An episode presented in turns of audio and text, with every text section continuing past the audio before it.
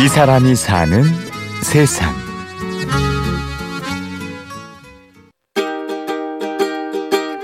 아, 공부하는 날이 다 오면 신경이 쓰이고 아, 오늘은 뭐, 한, 뭐 들에 일하다도 한 시대만 가야지 하는 마음으로 결석 안 하고 오고 싶고 그래.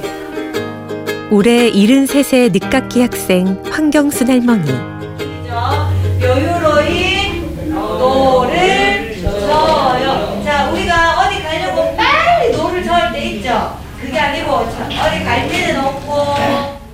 황경순 할머니는 일주일에 두 번 경북 칠곡의 마을회관에서 글을 익힙니다.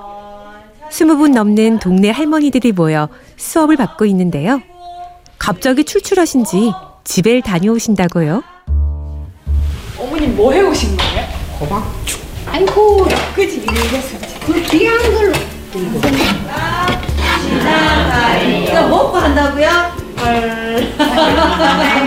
나다 다 하고 먹는 거 아니었어요? 그냥 일단 먹어요 그러면 먹고 해요. 아 아니요 괜찮아. 자 제가 오늘 나를게요. 오늘 간식 메뉴는 황경순 할머니가 막 쏘온 호박죽입니다. 이래 잘 가온다. 아 봉초찌개가 들고 왔어요. 아니 없어요. 봉초찌개가 들고 왔어요. 저 아줌에 죽기리가 안 아줌에 고맙다고 인사했어요. 인사. 잘 먹겠어요 야 잡수고 20인분이 넘는 호박죽을 가마솥에 써서 머리에 이고 왔습니다. 맛있게 먹어주는 사람들을 볼 때 제일 기분 좋으시다고요? 아이고 간도 맞고 이 이렇게 맞지 맞게 잘했네. 아이고 좀들이 차지 양념을 잘 기르죠. 야 할머니 뭐 하는 거 진짜 짭짤맞게 잘해. 원하는 게 없어. 아들도 잘 놓고 딸도 잘 놓고. 원하는 게 없다 천지. 우리 동네는 저집 아들이 제일 잘. 아이고 잘 먹었습니다. 솜씨를 물려주신 건 시댁 어른들이었습니다. 시어머니의 시할머니까지 4대가 함께 살았죠. 넉넉한 형편은 아니었지만 사랑은 참 많이 받았습니다. 내 시집의 시할매 72살, 시어머니 52살, 시할매 99이 돌아가셨지.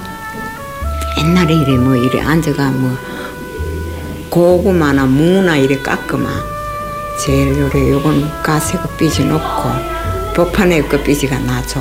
그래 할매 저거 제가 먹지요. 그러면 난 늙어가 아무끼나도 못 된다. 너 좋은 거 뭐라 하면 복판에 그 동계 내주고 그게 좋지.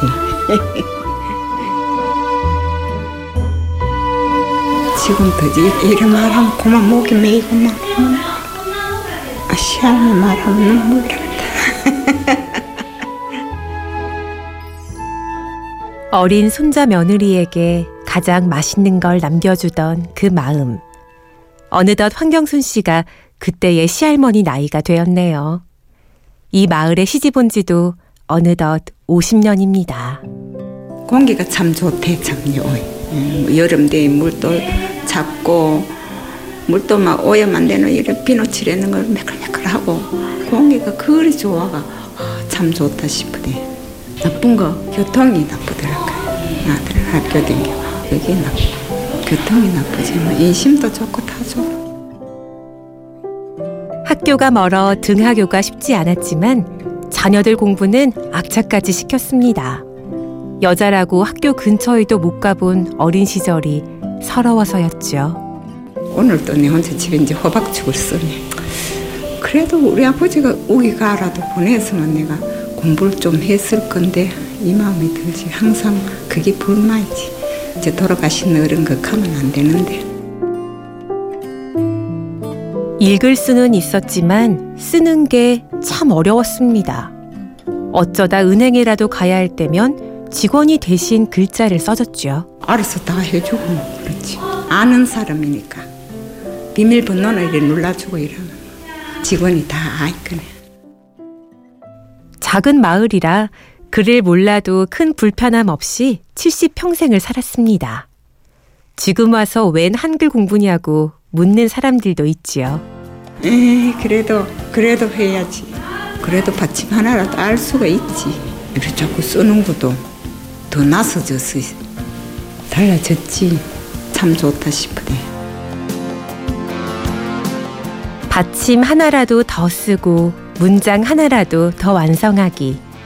황경순 할머니의 소박한 소망입니다. 가문 끝에 황경순 담비가 왔습니다. 농가 밭에 곡식들이 방긋방긋 농부의 얼굴에도 웃음꽃이 핍니다. 내 얼굴도 방긋방긋 이 사람이 사는 세상. 지금까지 취재 구성의 박정원, 내레이션 임현주였습니다.